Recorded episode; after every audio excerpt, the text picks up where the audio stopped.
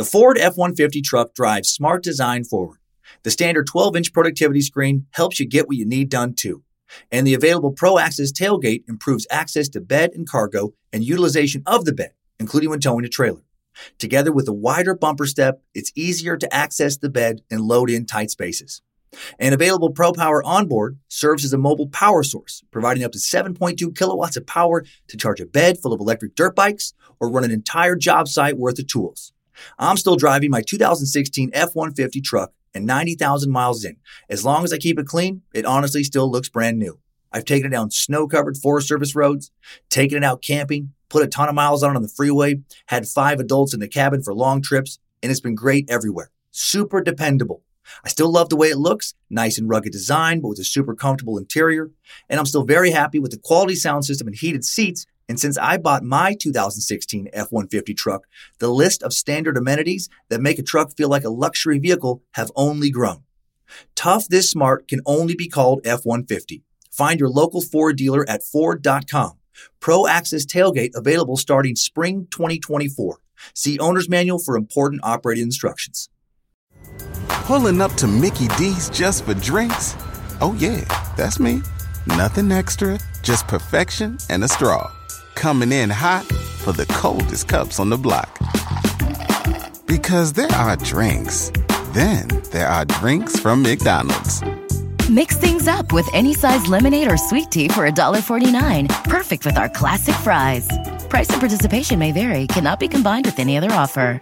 Ba-da-ba-ba-ba. Tupac and Biggie, two of the biggest hip-hop stars of all time. And neither of them would live to see the age of 26. Their West Coast, East Coast rap feud helped sell millions of records. Helped launch the career of Puff Daddy.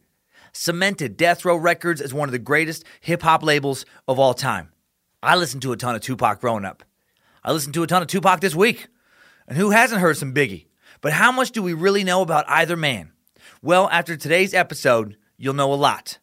Biggie, Biggie, Biggie, can't you see that we've got a lot to learn about you and Tupac's history today on TimeSuck. You're listening to TimeSuck.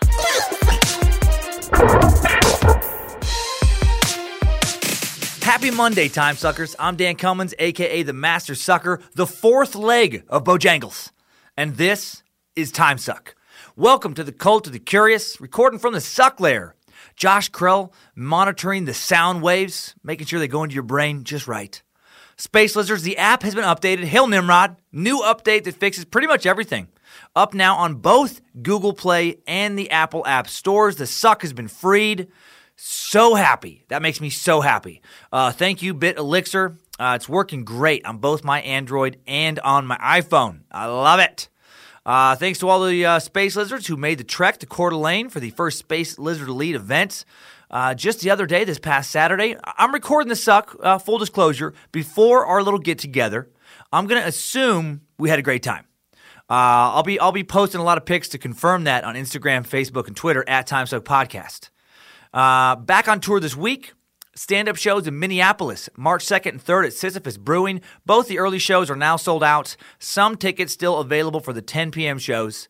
Brea Improv, SoCal, March 8th through the 11th. Hilarities in Cleveland, Ohio, March 22nd through 24th. Salt Lake City, April 20th through 21st. San Francisco tickets just went on sale. And more tour dates, including those San Francisco dates, at dancummins.tv. Big Southern Tour, early April. San Antonio now on the schedule for April. Just added that at the end of the Houston and little Dallas run there. And now time for TimeSuck 76, Tupac and Biggie, Fame, Money, and Murder.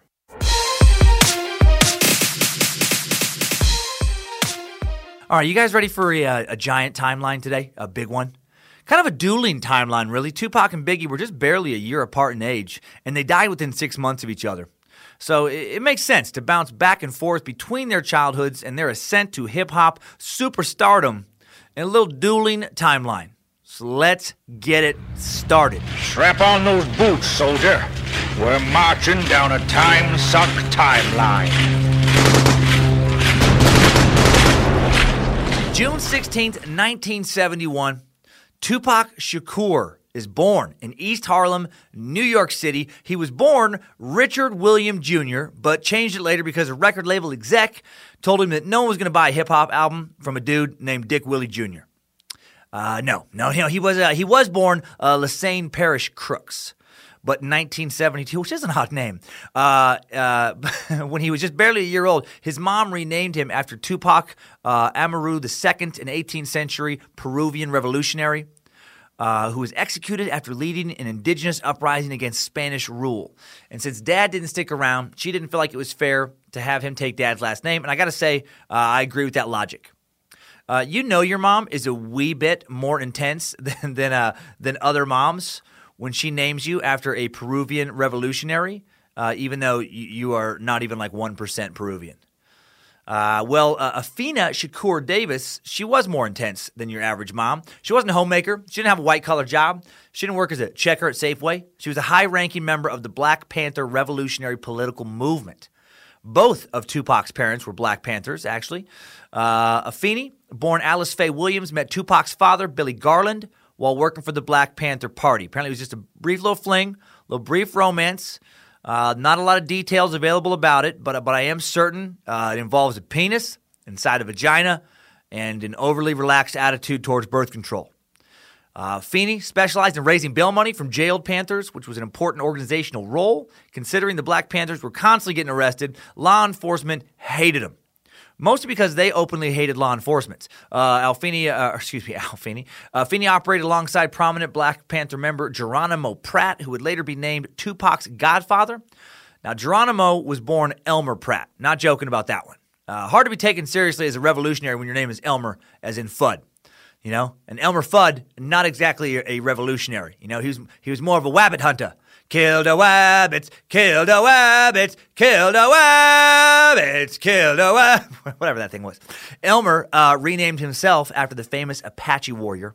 And he'd go to prison in 1972 for a murder charge that would later be vacated in 1997 because the prosecution upheld key evidence from the jury, such as the fact that their key witness was an FBI informant. Whoops. Pratt claimed to be 350 miles away from Santa Monica when the murder occurred, and 25 years, man, on a bullshit murder charge. God, after getting out, he left the country, moved to the East African nation of Tanzania, and I don't blame him. And why was he charged in the first place? Well, probably because he was a member of the Black Panther Party, an organization formed in response to numerous acts of police brutality. In 1969, Afeni and 20 other members of the party were jailed while facing trial on some trumped-up charges of planning a series of bombings in New York City. Shakur was pregnant with Tupac at the time. Tupac would later tell a reporter, "I was cultivated in prison. My embryo was in prison." After reading Fidel Castro's History Will Absolve Me while incarcerated, Shakur chose to represent herself in court, telling other accused Panthers that if they were convicted, they were going to be the ones serving jail time, right? Not the lawyers. Pregnant while on trial and facing a 30-year prison sentence, Shakur interviewed witnesses and passionately argued in court, and she won. She and other members of the Panther 21 group were acquitted after an 8-month trial, released from prison in May 1971. The following month, she gave birth to Lassane, and then she changed his name to Tupac. She'd later say, "I wanted him to have the name of a revolutionary, indigenous people in the world. Revolutionary indigenous people in the world. I wanted him to know he was part of a world culture and not just from a neighborhood." That's pretty cool, actually. Again, not your typical mom. Not going to be a typical childhood when that's your origin. A little more about the Black Panthers before we move into Tupac's childhood. Like, who were they? Well, the Black Panthers, who deserve their own suck, truly, and I will get to, I'm sure, someday, kicked off in October of 1966 in Oakland, California, and apparently they have nothing to do with the new Black Panther movie, even though the comic book character that the Black movie is based on also debuted in 1966. The party was formed in October. The comic came out in July. Weird coincidental timing, I guess. The Black Panther character also was the first mainstream African-American comic superhero. But, you know, I mean, I kind of wonder if the party took their name from the comic. Supposedly not, but again, that's a very strange coincidence. There's also a possibility that the Black Panther Party took their name from Pootie and Juju, issue number 58. Pootie gets a Black Panther and names it Hootie, which is how the band Hootie and the Blowfish got their name. That issue of Pootie and Juju came out in August of 1966. Pootie gets a Black Panther, and then Juju freaks out because, A, it's illegal to have a Black Panther for a pet. B, Juju, highly allergic to cats. And C, Pootie told Juju that he got Hootie for a really good price because Hootie had eaten her two previous owners. So that, you know, understandably made Juju nervous. Well, luckily for Pootie and Juju fans, Hootie did not eat either of them in that episode. But she did eat Juju's pet goldfish, Muffin Top. And when Juju came home to find a Black Panther with a wet face and a missing goldfish, he'd had enough. And he's, "No more Hootie Pootie," he screamed. But it was hard to understand him because his face was swelling up due to his cat allergies. So it's more like, "Hootie Pootie." And Pootie was like, "What? No more Pootie Tooties?" And Juju just screamed, "No more Hootie Pootie." More of like a, "All right." And Pootie heard him that time. And it was like, what if we just keep him in the yard? Then your face probably won't swell up as much. And then Juju screamed, "Too little, too diddle, Pootie." And they argued back and forth, just exactly like that. They went back and forth for 235 consecutive pages. And by the time they were finally done arguing, Hootie the Black Panther had actually died of old age. And many of their readers had stopped just, you know, following them. It wasn't one of their more popular issues. You know, the publisher realized that was way too long for an argument. And I hope new listeners realize by now that I am joking about Pootie and Juju. They have a lot to do with Time Suck, but nothing to do with either Tupac or Biggie or they also have nothing to do with the Black Panthers. Anyway, the organization, the Black Panthers, founded in the wake of the assassination of black nationalist Malcolm X in 1965, and after police in San Francisco shot and killed an unarmed black teen named Matthew Johnson in September of '66. The Black Panther Party's initial reason for existence, you know, was to form and organize armed citizens patrols that would monitor the behavior of the Oakland Police Department. As I said, man, they were formed in response to continual police brutality against African Americans in the '60s. And as organizations typically do, they evolved. In '69, community social programs became another core activity of party members. The Black Panther Party instituted a variety of community social programs, most extensively the Free Breakfast for Children program. And they provided community health clinics to address issues like food injustice. They were nationwide, but they had their largest presence in Oakland, San Francisco, kind of Bay Area, New York, Chicago, Los Angeles, Seattle, Philadelphia, and Riggins, Idaho. Of course, kidding about the last one. There was not a large Black Panther movement in Riggins, Idaho. This is the culture Tupac was born into, son of Black Panthers. No wonder, you know, the lyrics of so many of his songs would be so insightful, so intense. No wonder he emphasized kind of, you know, social injustice and rising up against the powers that be. And it was a harsh beginning for Tupac. Afeni's life was so chaotic during his early years. The Black Panther Party was dying, but it still had active groups that held meetings and rallies that Afeni often attended, carrying Tupac with her. Family friend and later publicist for Tupac, Karen Lee, would say, "I met Tupac for the first time at the Armory in New York City on 168th Street. I'd gone over to hear Minister Louis Farrakhan speak at a rally, and Afeni was there with him. He was a tiny baby, about 2 months old. Shortly after Tupac's birth, Afeni was a free woman, but also she was an unskilled high school dropout, and she had a hard time finding work. And that difficulty, you know, was compounded by her being an ex-Panther, once accused of conspiracy to bomb New York landmarks. That is not great to have on your resume when you're trying to get jobs in New York City. I'm sorry, what was the last thing you just said? You went on trial for bombing a lot of businesses here in New York. Yeah, we're going to pass. It's going to be a hard pass." Immediately following her release, you know, she initially got work accepting invitations to speak at like colleges and universities such as Harvard. But then when black radicalism stopped being chic among the white upper class, which happened pretty quick after she was released, her audiences vanished, and then so did her income. And she was also, you know, more into the Black Panther movement than she was into being a dependable mom or provider, so that wasn't good for Pac. As an infant, Tupac crashed in the apartments of random rally attendees, on the couches of relatives, or often in homeless shelters. Tupac recalled that they moved from Manhattan to the Bronx and back at least 18 times from the time he was born until he was 10 years old. That's a lot of moving. Tupac said that each time I had to reinvent myself. People think just because you're born in the ghetto, you're going to fit in. A little twist in your life and you don't fit in, no matter what. I felt like my life could be destroyed at any moment. Such a lifestyle had profound effects on young Tupac, you know, risking equally profound consequences. He said, I was crying all the time, he later told an interviewer. My major thing was I couldn't fit in because I was from everywhere. I didn't have any buddies that I grew up with.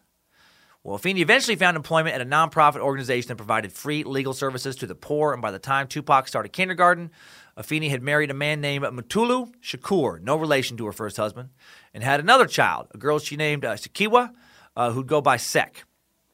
And okay, so now let's go over to the B.I.G. now.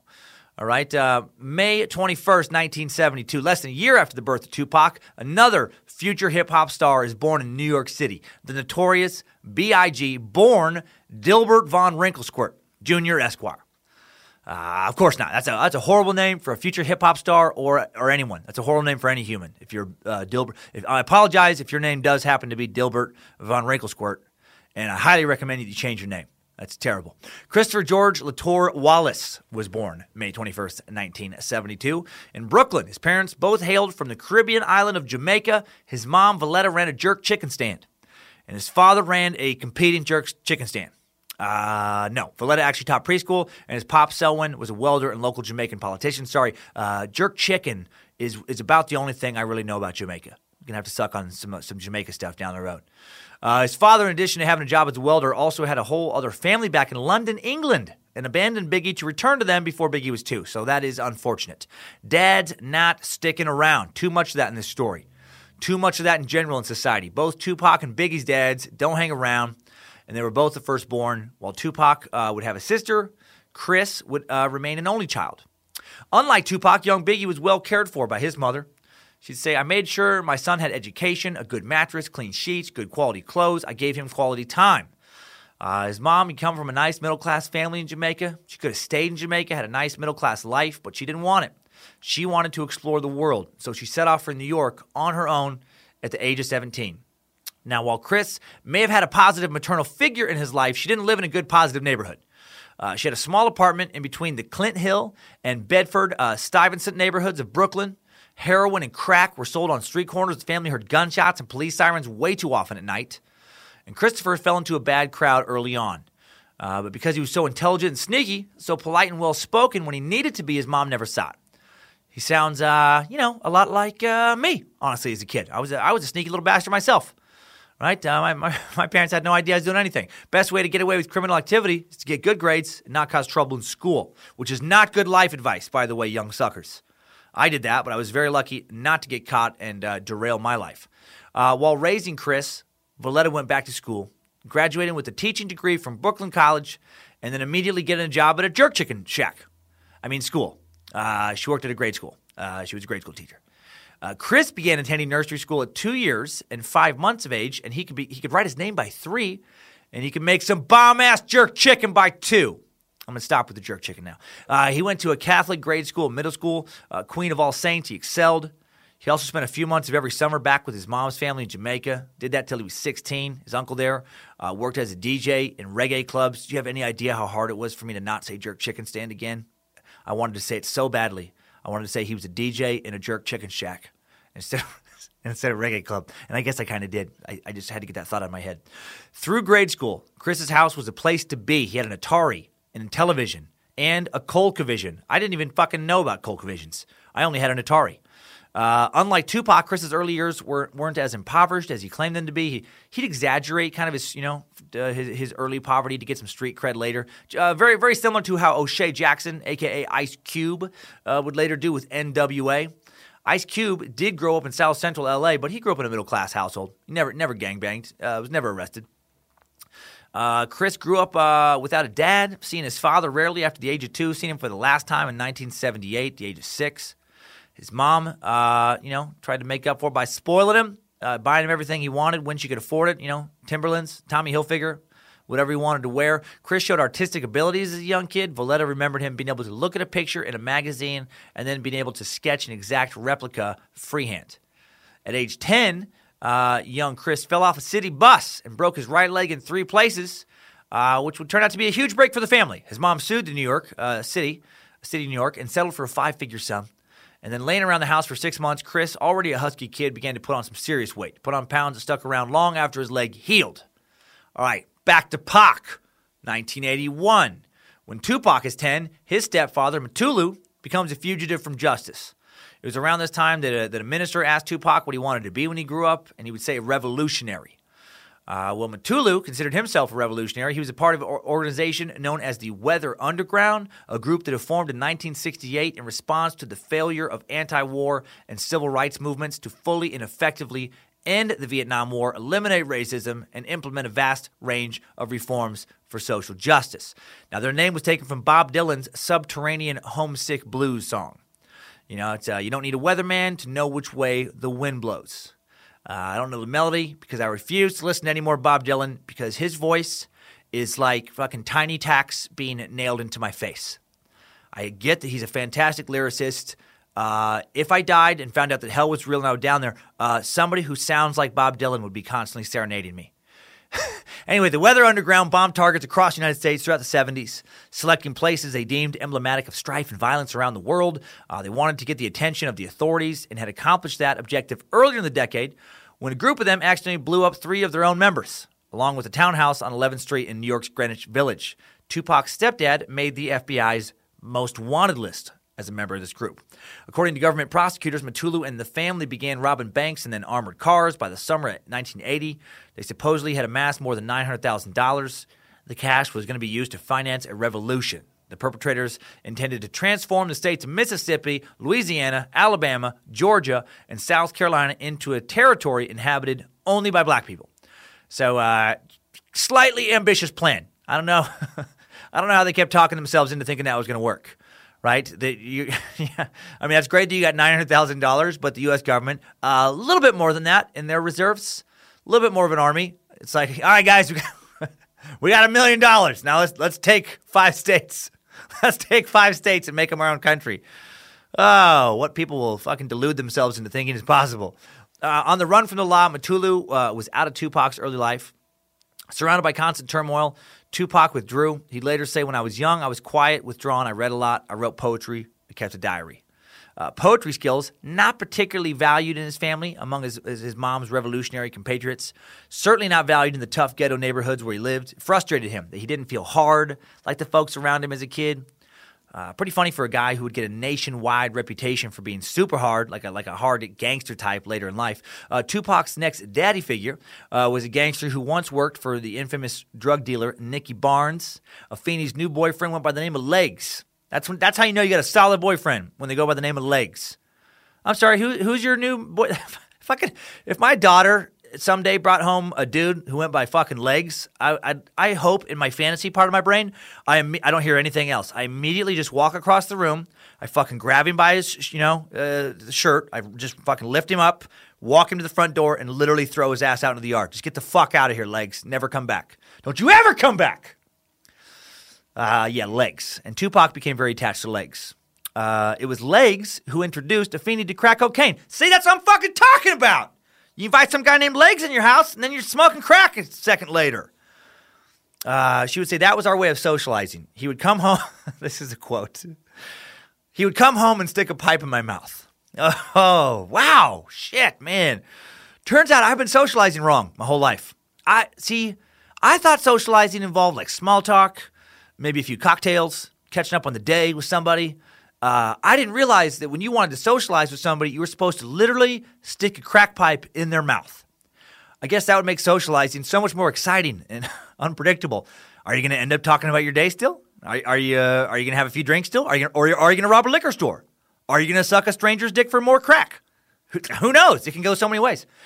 In 1983, 12-year-old Tupac, who wasn't into sports and had no interest in being some tough thug-type kid, he was sweet and artistic as a young man, actually, enrolled and was chosen for the role of Travis in a community production of Lorraine Hansberry's A Raisin in the Sun, and he loved it.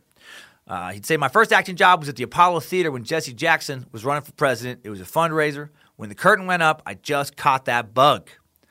After all his bouncing around, he found something he was really good at, something, he could receive positive attention for doing. And then old stepdaddy Legs went to jail for credit card fraud. Of course he did. Legs always goes to jail. You start calling yourself Legs, fucking prison's in your future, I promise. Another father figure gone from Pac's life, unable to pay the rent. Once again, Afeni, Tupac, moved in with Gloria and her family. Then Afeni packed up her children, left New York City for good. Next stop, Baltimore, Maryland. And Tupac's childhood in Baltimore would later inspire The Wire. The Wire is based on Tupac's childhood, one of the best shows in HBO history. And that's not true, actually, the Tupac part. It is one of the best shows. It's phenomenal, but it has nothing to do with Tupac. 1984, Afeni, 13-year-old Tupac, You know, SEC. They moved to Baltimore. Afeni tries to make a good life for herself and her kids. She's on welfare, but she's also signed up for free computer classes. You know, she's spending her free time making sure her kids are doing well in school when they first get there. And then shortly after they arrive from New York, Afeni learns that Legs, although released from jail, has died from a crack-induced heart attack. Of course he has! I guarantee you, fucking get everybody to start calling you Legs, you got a crack heart attack in your future. That hurt Tupac. Afeni remembered it was 3 months before he cried, and when he did, he said, "I miss my daddy." Man, tough. What a tough childhood. That's it. When you're crying over Daddy Legs, that is not a good childhood. Afeni enrolled Tupac in Roland Park Middle School. And check out this description of Tupac from a former classmate around this time. Very different from the Tupac we would all come to know. On his first day in mid-November, he walked into homeroom late. He wore baggy pants of thin blue fabric like surgical scrubs, with staples encircling the bottom of each leg along the hem. The pants hung loosely from his skinny frame below a generic long-sleeve shirt tucked at the waist, where a drawstring held the ragtag ensemble in place. His hair was lopsided, like some two-tiered wannabe Bobby Brown cut. That alone puts such a picture in my brain. And he exposed poorly kept, unfinished braces along both rows of teeth, with every parting of his lips. Only the metal anchors were in place on each tooth. There was no wires connecting them. That is the worst.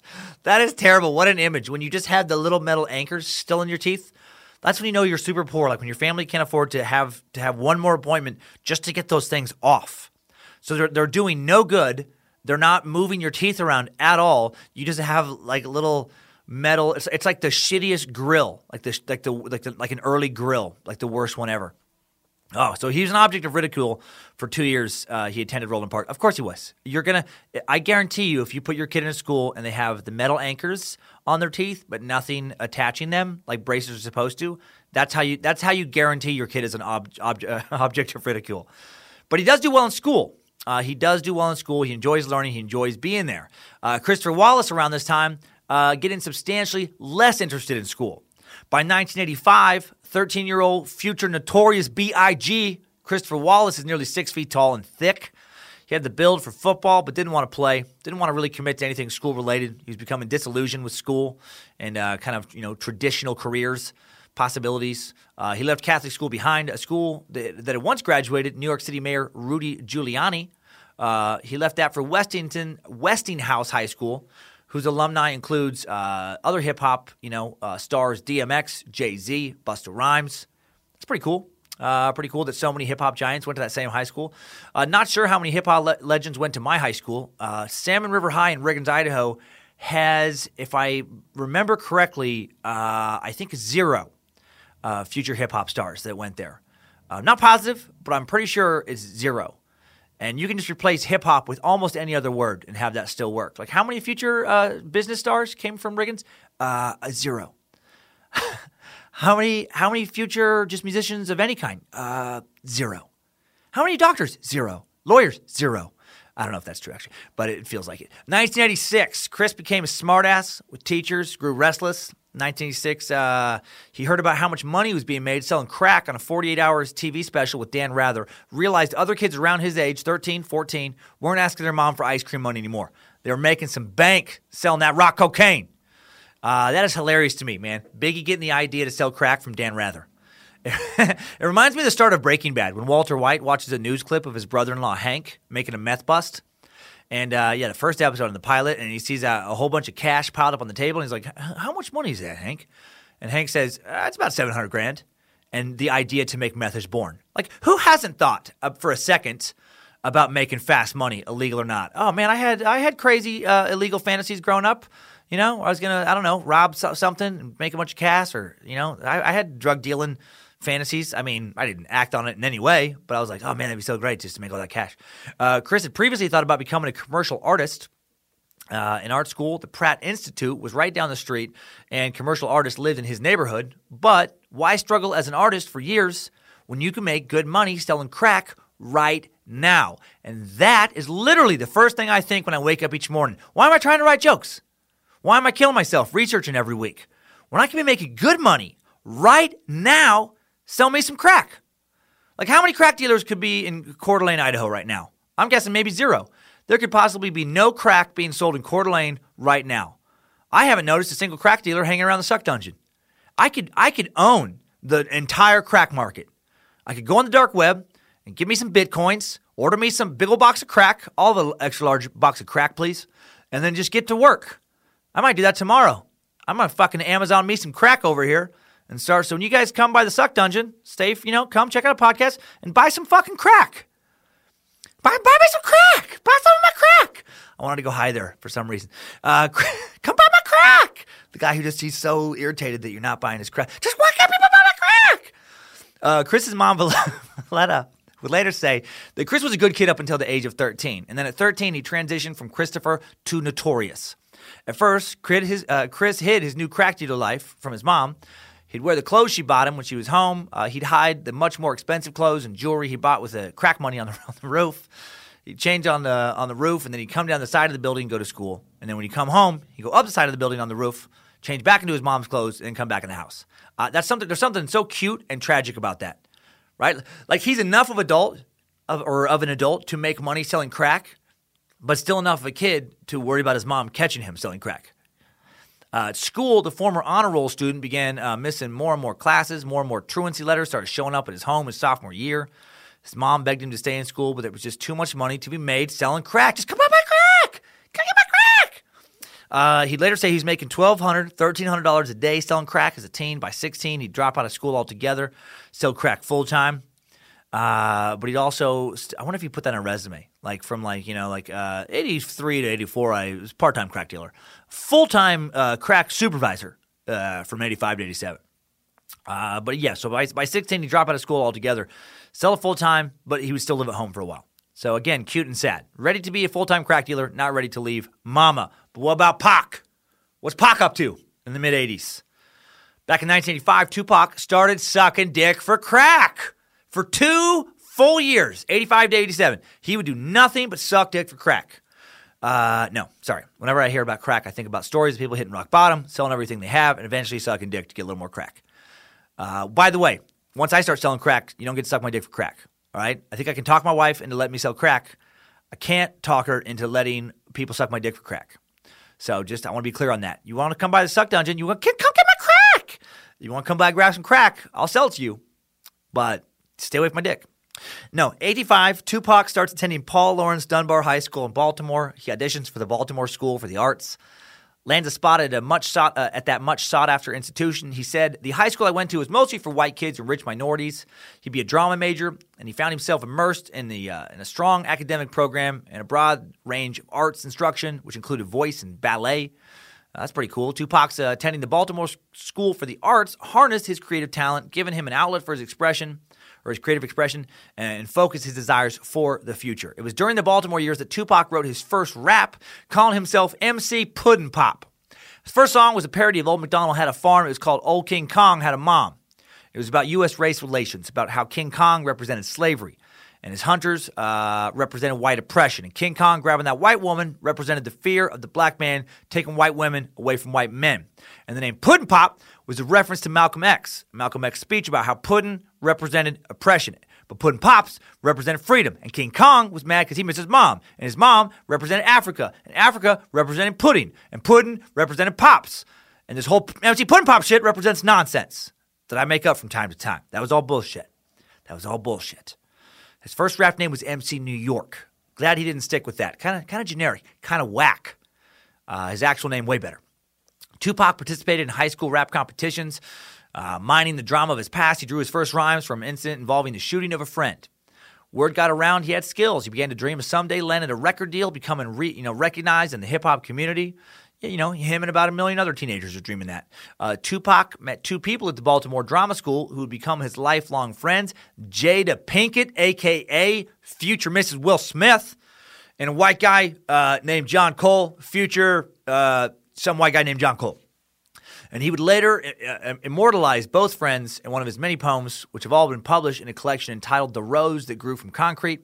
Very critically acclaimed, by the way, and still selling a lot of copies. Pretty amazing how much content Tupac put out in such a short time, and to do it all so young. Pretty sure I wrote a bit of poetry in high school. Very glad no one's ever found it. Again, unlike Christopher Wallace, Tupac loved school. It was his great escape. You know, it was an escape from a tough, unstable home life, escape from the streets. He was happy at school. He didn't have to pretend to be, you know, tough. He didn't pretend to have a toughness he didn't feel. He was intellectually curious. He excelled in his classes, was getting better and better with his you know, rhyming. He was a time sucker. Jada Pinkett would later recall how poor Tupac was around this time. She later explained, I mean, when I met Tupac, and this is not an exaggeration, he owned 2 pairs of pants and 2 sweaters. He slept on a mattress with no sheets when I went into his room, and it took me a long time to get into his house because he was embarrassed. He didn't know where his meals were coming from. Yeah, that is poor. Rather than hang around the apartment he was embarrassed by, Tupac stayed with his friend John Cole much of the time. Tupac had fun over at John's with people streaming through the place all the time. There was food, liquor, and weed. There were clothes, other amenities like sheets for beds that most people took for granted. You know, for Tupac, John's world was like falling into a gold mine. Eventually, John moved in with his older brother in Reservoir Hill, just a mile away. It wasn't as nice as John's family home, but it was good enough, and Tupac didn't hesitate to join him, since it was still far better than living at home. So Tupac, he didn't take up much space in the 2-bedroom apartment. He and John slept on different couches, while John's brother and a friend named Richard took the 2 bedrooms. John and Tupac spent much time discussing everything from political systems to metaphysics, their bond strengthened by John's dating Jada, and then suddenly it was over. Tupac arrived home at Reservoir Hill one day and was told that he'd have to move out. John's brother moved into another building. John wasn't coming around anymore, and suddenly Tupac was staying in the apartment with John's brother's friend Richard, who wasn't interested in having a high school student living with him. And then in the middle of his junior year, after Tupac had completed his college applications, his mom, Afeni, got evicted from her apartment and decided to leave the state altogether. So since Tupac was underage, he couldn't stay at Richard's house without her consent. And she didn't give it, so Tupac and Sec would have to leave Baltimore and go stay with an old political friend of Afeni's, an old Black Panther comrade, Asante, in Marin City, California. Having to leave BSA devastated Tupac, changed the course of his life. When he climbed onto the bus that would take him to the West Coast, he carried $5 in his pocket and 4 chicken wings in a paper bag. Can you imagine that level of poverty? Heading out on a bus to take you across the entire country with $5 and 4 chicken wings. God, I hope that was exaggerated. I've been poor here and there. I was poor here and there growing up, but I was like Biggie poor. I was never 4 chicken wings and $5 on a bus poor. 1988, Tupac and Sec arrive in Marin City across the bay from Oakland. He was 17 years old. She's 13. Asante lived in a poor housing complex that was rife with crime. In fact, Marin's crime rate had soared to such levels that people referred to the community as the jungle at that time. Asante had agreed to house them, so Afeni sent the kids, ahead of her until she could come up with some money for a ticket of her own. I mean, again, super poor. And then one day she got a call from Asante saying the kids needed a new home. She didn't want to have them living there anymore. When Afeni got to Marin City, Asante's nowhere to be found. Tupac and Sec are with the neighbor. Afeni has no idea what her kids have, or had no idea what her kids were enduring. I guess Asante was a raging alcoholic who often passed out on the floor, would just lay there sleeping for hours, didn't cook regular meals, never lost an opportunity to let the kids know their presence was a burden. So, he's not enjoying California initially. And Tupac is not well liked in his new neighborhood either. It was no haven for a dude who had recently been studying creative arts, he earned a little money as a pizza delivery boy. Pizza delivery dude. The source I read from said boy. It's kind of a weird. Yeah, I think he was a dude. Tried to pretend not to care about books and formal education. I didn't fit in, Tupac later stated. I was the outsider. I dressed like a hippie. They teased me all the time. I couldn't play basketball. I didn't know who basketball players were. I was a target for street gangs. They used to jump me. I thought it was weird because I was writing poetry, and I hated myself. I used to keep it a secret. I was really a nerd. Well, he was a nerd who was going to turn that skill soon into a lot of money. Life got even worse when Afeni started using drugs again. Local rapper Manny Mann remembered that Tupac stayed with us for a little while because his sister was dating my brother. And that wasn't all that Tupac was doing. I was broke, nowhere to stay. I smoked weed. I hung out with drug dealers, pimps, and criminals. They were the only people who cared about me at that point. My mom was lost at that particular moment. She wasn't caring about herself. She was addicted to crack. She said, I want to give her some of that crack. It was hard. Because she was my hero. I didn't have enough credits to graduate. I dropped out. I said I got to get paid. I got to find a way to make a living. Started selling drugs for like 2 weeks. And the drug dealer said, give me my drugs back because I didn't know how to do it. Well, meanwhile, on the other side of the country in the late 80s, Christopher Wallace did know how to do it. He was great at selling drugs. In early 1988, 16-year-old Chris Wallace meets Jan Jackson. Not Janet. Jan. future mother of his first child, and on again, off again love interest. The two teens fell hard for each other. She'd say he had the charisma of more than 5 men. Said he had a crazy amount of sex appeal for a big guy. Around this time, he's also getting pretty enamored with hip-hop, working on his rhymes whenever he's not busy on the street. Starts to get a reputation for someone who has some real freestyle talent. He got real into Run DMC and LL Cool J. Isn't that crazy, man? When Biggie Smalls was 16, he was listening to LL Cool J, who looks 40 now. Did you know, actually, that James Todd Smith, a.k.a. LL Cool J, is 68 years old? 68 years old. Do you know that? Well, he's not. He's 50. But he started putting out records when he was like 17, so it feels like he should be 68. He was into Boogie Down Productions, Eric B. and Rakim, Ultra Magnetic MCs. His main influence was Big Daddy Kane. Biggie and his friends used to mess around at one of his friends' houses with a turntable, spitting rhymes for fun, challenging each other. How did he get the MC name of Biggie Smalls? Well, one day he and his teenage buddies were watching an old Bill Cosby, Sidney Poitier movie called Let's Do It Again in a dazed-in lobby in Raleigh, North Carolina, and one of the characters was named Biggie Smalls. Chris liked it because it was both gangster and funny.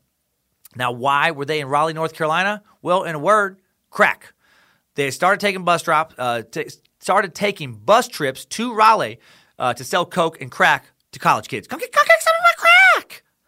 In 1989, Wallace does not get arrested for drugs. He never would, but he does get arrested. He gets nabbed with an illegal gun. He's 17, gets 5 years probation for having a loaded, unregistered firearm in his possession. From 1990 to 92, Biggie and a New York buddy rented a house in Raleigh, sold their crack down south. Chris kept selling crack and kept his rhyming as a hobby, writing rhymes in a notebook in his spare time. He was taking trips back to New York City on a regular basis. Get more of that crack! Right, he's got to fucking refuel. The hip-hop scene there was exploding. Old friends of his are getting minor record deals. They're getting meetings with A&R reps. Biggie doesn't try for any of that. He'd later say he was too worried about being rejected. Isn't that funny how people can be?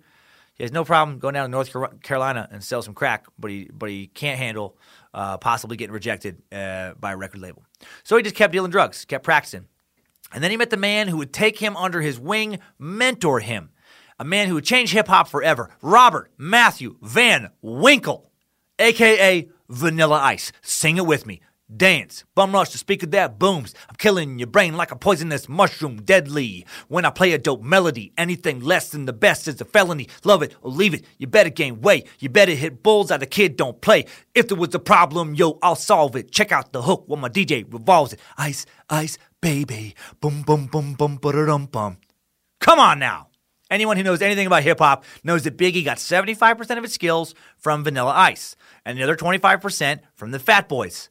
I need it, jelly roll. Well, it's good for the mind, body, and soul. I eat it, I need it, jelly roll.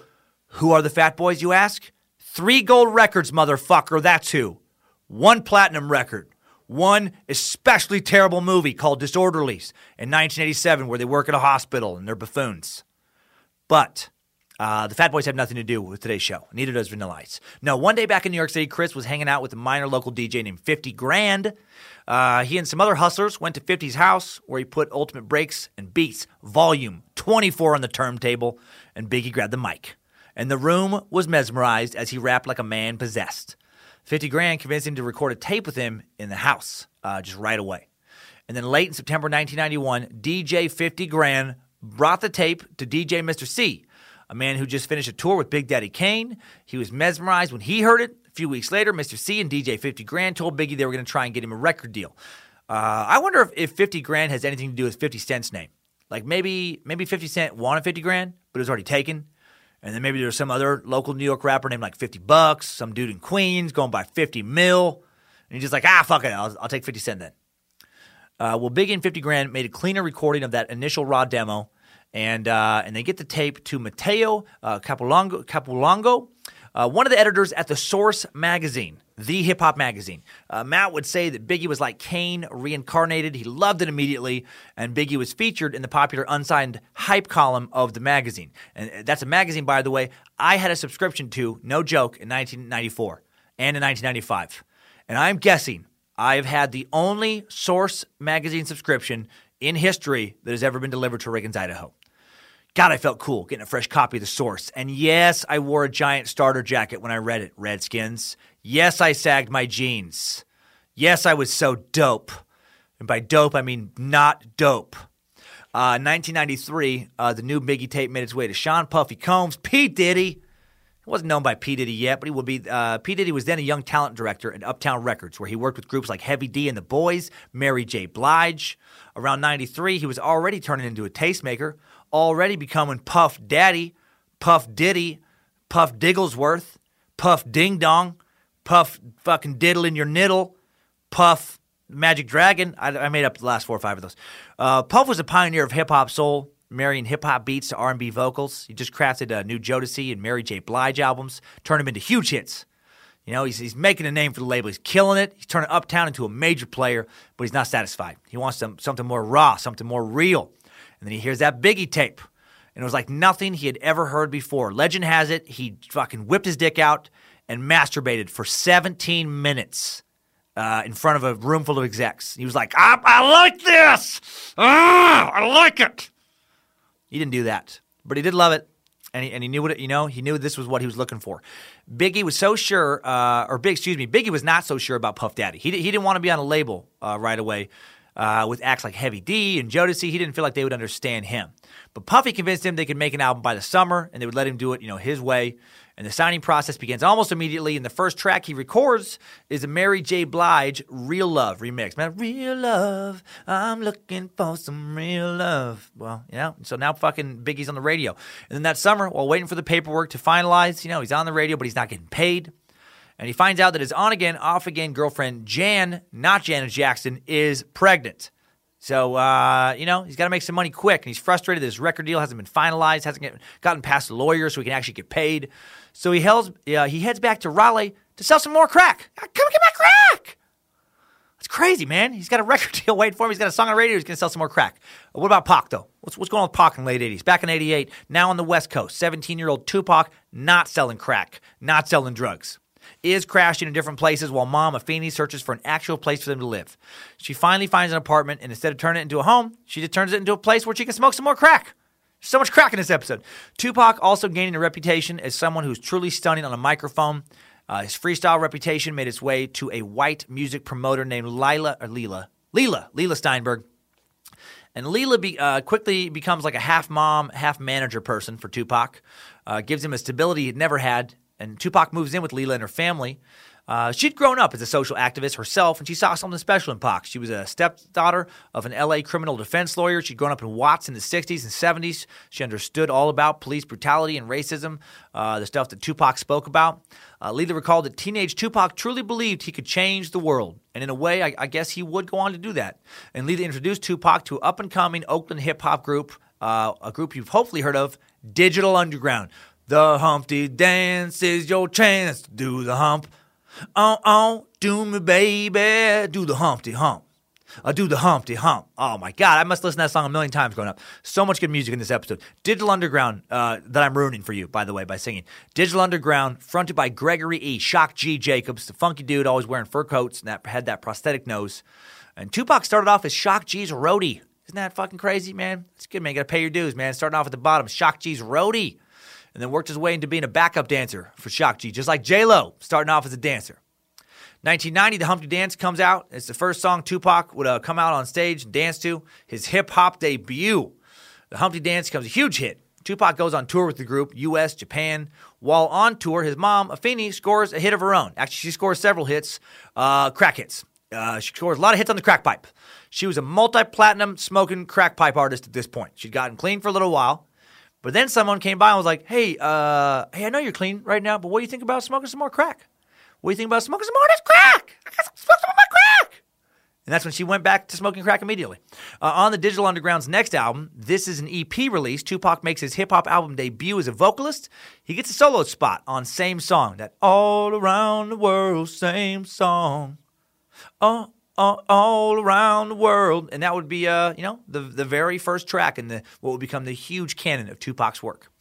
A soundtrack, man, that was the beginning of Pac. That song was used in 1991 on the super weird, but I like it movie of Nothing But Trouble with John Candy, Dan Aykroyd, Chevy Chase, Demi Moore. And then Tupac took the beginning of his music career seriously, real seriously. He got into some fights with Shock G during the This Is an EP release sessions. He would get fired, he'd get rehired. He had to be physically restrained from attacking the sound man at one point because he didn't feel like the guy was working hard enough to produce the best possible sound for the recording. He was a hothead, but he was talented. He was talented enough for Shock G and the group to put up with it. Not only did they not let him go, they also helped him get his first apartment. Things were bad with Mom at this time, which is not a surprise. Sounds like they kind of always are. His little sister, still just 13, living with a 22-year-old crack-selling boyfriend. That's not good. Mom's on crack. That's not good. In 1991, Tupac stepped on a crack and he broke his mom's back. So that's not good, all right? A lot of crack problems. A lot of crack in his life. But in 1991, a demo tape Tupac made found its way to the head of the then-struggling Interscope Records. The co-owner of the label, Ted Field, a dude who's still around and is literally a billionaire, he let his 13-year-old daughter, who was not living with a crack dealer, listen to it, and she fell in love with both the album and Tupac's beautiful eyes. And that was enough for Interscope to give him a record deal. And Tupac's debut album, Tupacalypse Now, was recorded. The first single, Trapped, released on September 25th, 1991, not your typical gangster rap.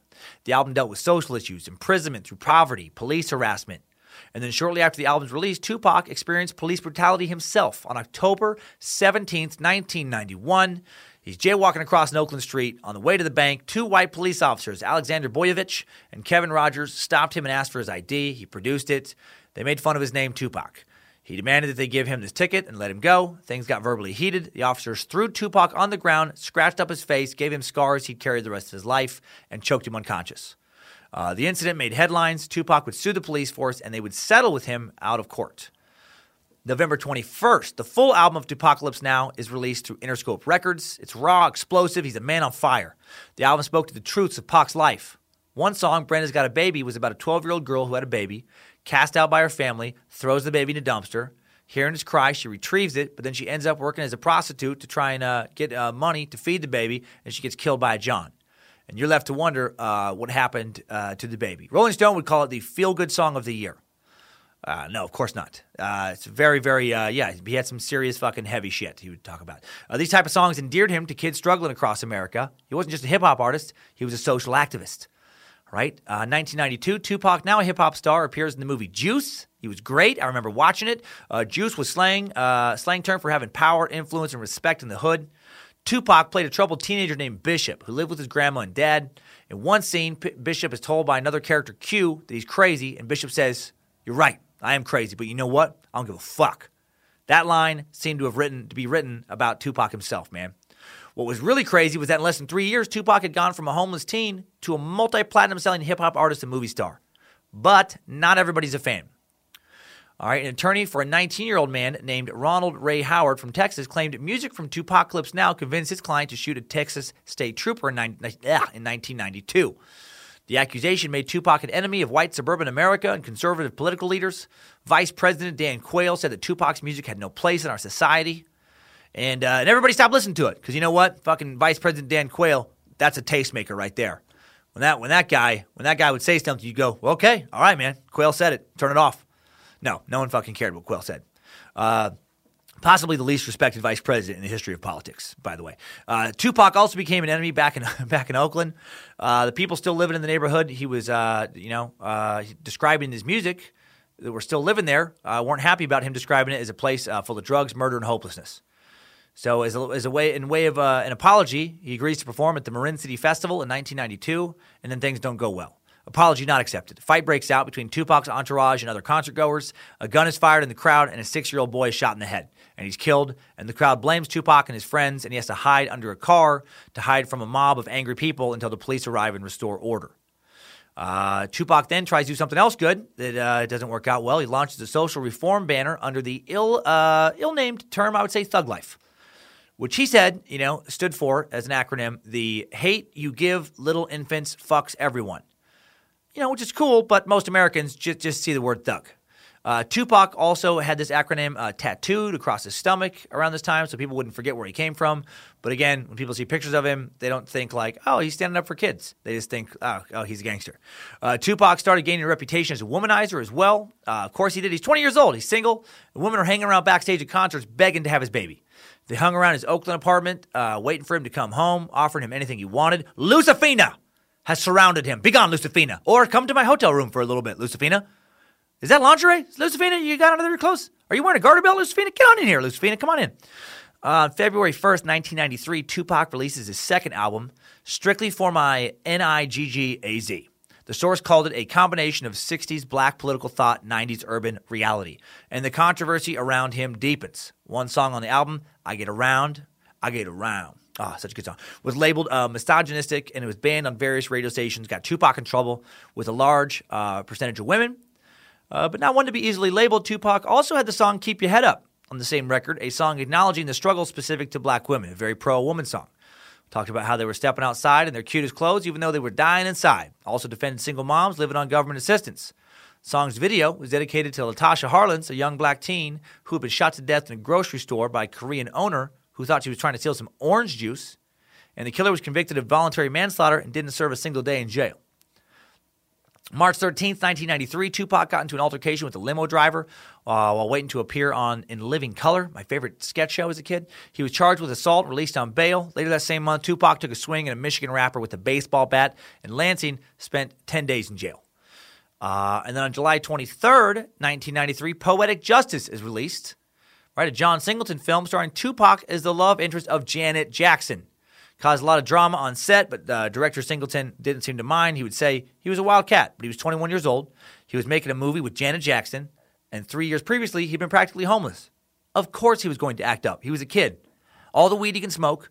Every girl wants to sleep with him. Every cat wants to be cool with him. You think you wouldn't lose your mind? I fucking love it when people are just honest about shit like that. You know, because so many people are like, hey, there's no excuse for him acting up. There's no. Look at him being all promiscuous. There's no excuse. Shut the fuck up. He's 21. He's just been given the keys to everything, and he had nothing. Fuck, of course he's going to go bananas. Critics loved him in the movie. He was nominated for an NAACP award for leading man. Also in 1993, Tupac heard a song called Party and Bullshit by a man known as Biggie Smalls. Maybe you've heard of him in this episode so far. Then a relatively unknown artist. Meanwhile, while Tupac is rehearsing, you know, making out with Janet Jackson, at her hottest, by the way. I had such a crush on her as a teen. Good God, making out with Janet Jackson on the beach in a fucking movie? Biggie, he's selling some crack in North Carolina. Go get my crack! So much crack in this suck. Mid-1993, Puffy had to track Chris down in Raleigh to convince him to finally sign the deal that would take him months to finalize. Stop selling crack. Come make a record. He assures him there'd be plenty of money, you know, better money than crack money. At first, Biggie's hesitant. He's killing it in Raleigh. Still, 2 days after Puff calls him, he gets on a train to head to New York City. He does want it. He gets a $125,000 budget from Uptown to make a record, and for the first time in his life, he focuses all his energy on hip-hop. And his first solo track appeared on the hip-hop comedy Who's the Man? That track was the one that Tupac heard and allegedly loved, Party and Bullshit. Shortly after the release of that song, everything almost ended before it began for Biggie. He and a friend were walking down Gates Avenue one night. Some cops strolled up, and Biggie had an unregistered gun on him, and the two guys started running, and then Biggie tossed the gun. The cops arrested them both and basically told them, there's two of you, but only one gun. Figure it out, you know, as in figure out who's going to take the fall. Well, Biggie already had one gun charge on his record that we talked about when he got when he was 17, and the second meant serious prison time. You know, he's still on probation from that first one. So his friend D-Rock, even though the gun belonged to Biggie, takes the fall, and D-Rock goes to get sentenced to 4 years in prison. Had D-Rock not taken the fall, Biggie, you know, himself goes to prison, most likely for more than 4 years, and when he comes out, odds are the hip-hop world is not going to be waiting for him. There's no Notorious B.I.G. Isn't it crazy how things work like that, you know? This one situation goes left instead of going right, and everything's changed, and none of the big stuff happens. And then something else happens that almost destroys Biggie's career before it gets really started. Puffy gets fired from Uptown Records. More drama. In July 1993, just weeks before Wallace's daughter is born, Combs is fired from his job at Uptown. His success with Jodeci and Mary J. Blige made him arrogant. Didn't matter that he had the track record to back up his attitude. He's becoming a little bit of a problem at the office, a little bit of a cancer in the clubhouse. Strutting around with a silver briefcase, showing off his sub-label logo to everybody, talking to anyone who would listen about Bad Boy. He's having his street team hit the pavement with flyers of a photo of his godson in a diaper. One hand grabbing his nuts with a caption announcing the next generation of bad motherfuckers. After he's canned, I think that's kind of hilarious. After he was canned, the label goes through the roster to see who they should, let go, who they should keep. And I find this next little story hilarious. The president of MCA's secretary had gotten a copy of the lyrics to Biggie's track Dreams, a song that was also known as Dreams of Fucking an R&B Bitch. How different are those two names? Should we call the song Dreams Or should we call it Dreams of Fucking an R&B Bitch? Very, very different feel each title gives off. It was a little fantasy ditty about Biggie having sex with almost every male major female singer in the business. You know, it was lyrics like, Sade, ooh, I know that pussy's tight. Smack Tina Turner, give her flashbacks of Ike. The secretary was horrified, and Biggie was dropped. God, it would have been fun. It would have been fun to have been a fly on the wall as those record execs listened to that track, just being so shocked and offended, just deliciously uncomfortable. Well, to his credit, Combs has not lost interest in Biggie, not even a little bit. He spends the summer of '93 reassuring Biggie he's going to make it all work, going to make it all better, going to get a new situation, and then he's fortunate enough to score a meeting with Clive Davis, the head of Arista Records. When the two men meet in the Arista offices, they're mutually impressed. Combs impressed with Davis' stature and smarts. Davis impressed with Combs' ambition and perspective. A deal is struck. Davis is going to give Combs $1.5 million in an advance and complete creative control. Combs immediately uses the money to buy back from Harrell the tracks that have been used, already been recorded, for Wallace's first album. And then they get back to work, you know, creating a hit record. Well, Wallace wanted to make, one of those kind of violent, darkly humorous records that like Snoop was making out west or that Scarface was making down south. My mom's playing tricks on me. But he wanted to do it with some East Coast flavor. From his perspective as a former dealer, he knew he could bring a new level of realism to his rhymes about the game. The album's rather morbid title, Ready to Die, was Puff's idea, and it was released on September 13th, 1994 on Bad Boy Records and Arista Records. It would go gold in 2 months, platinum in just over a year, and go on to be one of the most critically acclaimed hip-hop albums of all time. It's at least a quadruple platinum as of this recording. And the album released at a time when the West Coast hip-hop was prominent on U.S. charts. According to Rolling Stone, almost single-handedly shifted the focus back to East Coast rap. Life is looking good, real good for Biggie now. He just got married on August 4th, 1994. Wallace marries R&B singer Faith Evans after they met at a Bad Boy photo shoot. She quickly gets pregnant with his second child. Things are going pretty well, for Biggie. And things are going pretty well and horrific for Tupac in the early 90s. February 1st, 1993, Tupac's second studio album, Strictly for My N-I-G-G-A-Z, released in February 1993. The album does better than his debut, both critically and commercially. Debuts on number 24 on Billboard 200. It's generally considered his breakout album, right? Spawned the hits Keep Your Head Up and I Get Around. You talked about that a little bit ago. The acronym stands for Never Ignorant Getting Goals Accomplished. The Z makes it plural. And I'm sure he enjoyed making white kids across America nervous as to whether or not it was okay to say the name of his album. Rolling Stone gave it 5 stars. He'd blown the fuck up. He's on top of the world. Late 1993, he forms his side group, Thug Life, with a number of his friends, and his new stepbrother, Marin Shakur. The group released their only album, Thug Life Volume 1, on September 24th, 1994. It goes gold. It's originally released by Shakur's label, Out of the Gutter Records. Got his own label now, making some of that label money. And then Tupac briefly dated Madonna in 1993 after Rosie Perez introduced them at the Soul Train Awards in L.A., so life is good. But then things quickly take a turn for the worse. In November 1993, Shakur and some members of his entourage are charged with sexually assaulting a woman in a hotel room. Shakur denied the charges. According to Shakur, he had prior relations days earlier with the woman that were consensual. The woman did admit she performed oral sex on Shakur that visit. The complainant... she claimed a sexual assault after her second visit to Shakur's hotel room. She alleged that Shakur and his entourage raped her. The woman testified that she had consensual oral sex with Mr. Shakur at a nightclub, actually 4 days earlier. But in the hotel room, she said Mr. Shakur wanted to share her with his friends, who forced themselves on her. The defense said she had made the accusations out of jealousy when she saw Mr. Shakur with another woman.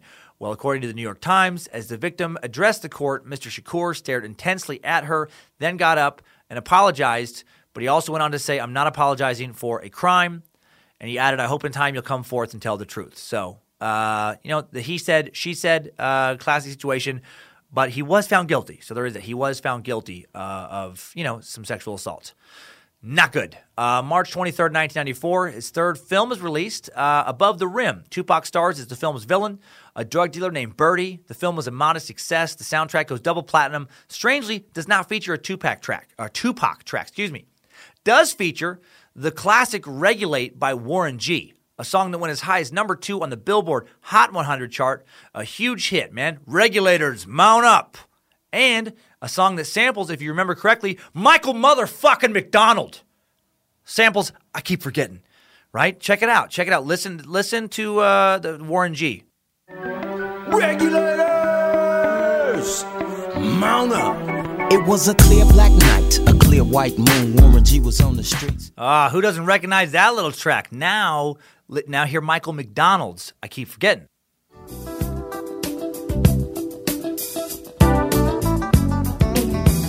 I keep forgetting we're not in love anymore. Yeah.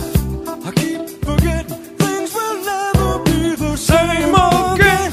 I keep forgetting how you made it so clear. Oh man, always looking for an excuse to sneak in a little Triple M. That was a natural one. That was even if you're sick of the Michael McDonalding, you got to admit that one at least makes sense for the episode. Okay, well then, on the night of November 30th, 1994, the day before the verdict in his sexual abuse trial was to be announced, Shakur experiences even more negativity in his life. This one not brought on by himself. This one brought on by some others. He's robbed and shot 5 times by 3 men in the lobby of Quad Recording Studios in Manhattan. He'd been out in New York where he'd been working on some filming. Working on that Above the Rim movie. Shakur stated that he believed the robbery was a setup for the attack, wondering why they would take jewelry and leave his Rolex watch. Shakur checked out of the Bellevue Hospital Center against doctor's orders only 3 hours after surgery. Man, the dude who was worried about not being tough as a kid, certainly tough now. Shot 5 times, walks out of a hospital a few hours after surgery. In the day that followed, he entered the courthouse in a wheelchair, found guilty on 3 counts of molestation, found not guilty of 6 others, including sodomy, stemming from his 1993 arrest for the sexual assault. His road manager, Charles Fuller, also charged. In a 1995 interview with Vibe magazine, Shakur accused Sean Combs, Puffy Combs, Puff Daddy, Jimmy Henchman, Biggie, among others, of setting up the Quad Recording Studios attack.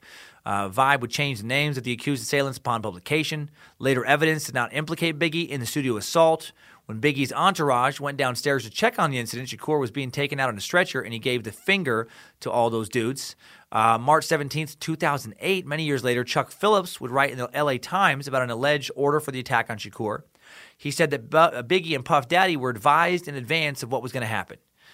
He told this to MTV News. They did not know the assailants were going to be shooting, though. In fact, they were going to be supposedly no shooting.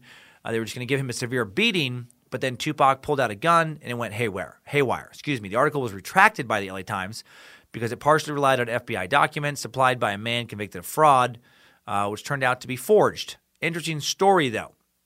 So now this East Coast, West Coast Biggie-Tupac feud, now it's on for real. So how did it start? Well, it did start with this incident, actually. Tupac and Biggie were friends before this. They first encountered each other in 1993 in Los Angeles. There on business, the Brooklyn-bred rapper Biggie asked a local drug dealer to introduce him to Tupac, who invited Biggie and his party to his house. There he shared with them a big freezer. This is a quote, big freezer bag of the greenest vegetables I'd ever seen. And then Tupac got him high, pulled out a green army bag filled with handguns and machine guns. So now there we are in the backyard running around with guns just playing. Continues Dan Smalls and the Fader. Luckily, they were all unloaded. While we were running around, Pac then walks into the kitchen, starts cooking up for us, cooks some steaks. We were drinking, smoking. All of a sudden, Pac was like, yo, come get it. We go into the kitchen. He has these steaks. He has french fries and bread, Kool-Aid. And we're just sitting there eating and drinking and laughing.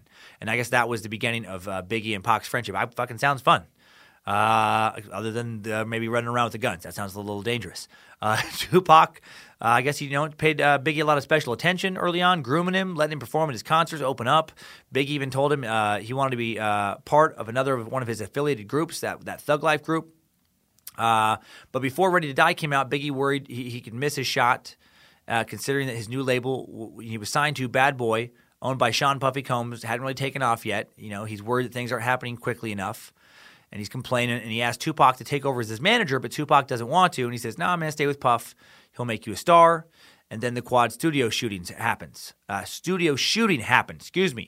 then rumors now are of, maybe Biggie, maybe he felt slighted by Pac not wanting to work with them. Maybe he's jealous of his success. These rumors start swirling around why Tupac is in jail on that sexual assault charge. The Tupac's on top, and, Biggie at the very least is cool with him getting knocked off. And Tupac would say in an interview, he owed me more than to turn his head and act like he didn't know people were about to blow my fucking head off. And even if Biggie hadn't set him up, he should at least have been able to find out who did it. And he would say, you don't know who shot me in your hometown? These guys are from your neighborhood? And you place guys with some N-bombs that I don't feel comfortable repeating in this episode today. The way Tupac sought his own friend and betrayed him, a friend whom Tupac had helped acquire fame and fortune, and the feud was on. Biggie had disrespected him at the very least, if not outright set to kill him, and he was going to go on to release several diss tracks attacking Biggie, Jay-Z, Puff Daddy, other East Coast rappers, and subsequent releases. And he would just like wish death upon them in songs, talk about how corny and whack they were. February 7th, 1995, Shakur is sentenced to the 1.5 to 4.5 years in prison for the sexual assault. He'd been arrested 6 times, actually, since 1993, in incidents ranging from assault to a gunfight. All those previous charges eventually dropped. The judge described his crimes as an act of brutal violence against a helpless woman. He appeals his case, but because of his considerable legal fees, he can't raise the $1.4 million in bail. In March of 1995, his third album, Me Against the World, was released while he's in prison, and it's huge. Considered one of the greatest and most influential hip-hop albums of all time. The album sold 240,000 copies in his first week, setting a record for the highest first-week sales for a solo male rap artist at that time. It sold over 3.5 million copies in the U.S. alone as of 2011. Me Against the World won Best Rap Album at the 1996 Soul Train Music Awards. In October of 95, after Tupac had served 9 months behind bars, Suge Knight, the CEO of Death Row Records, posted the $1.4 million bail pending the appeal of Tupac's sexual assault conviction in exchange for Shakur releasing 3 albums under the Death Row label. Man, that is how you negotiate a record deal, I guess. Do it when someone's in prison and wants to get out. And how the fuck did Tupac not have $1.4 million? He has 4 albums out. They're selling millions of copies. He's starred in a few movies. He should have made a killing already off of concerts. Man, record labels, man. So many of them. I guess they're fucking thieves. Or I guess maybe he was just blowing all of his money. While serving his sentence, he marries the girl he started dating the year before named Keisha Morris on April 4th, 1995. They'd be divorced by 1996.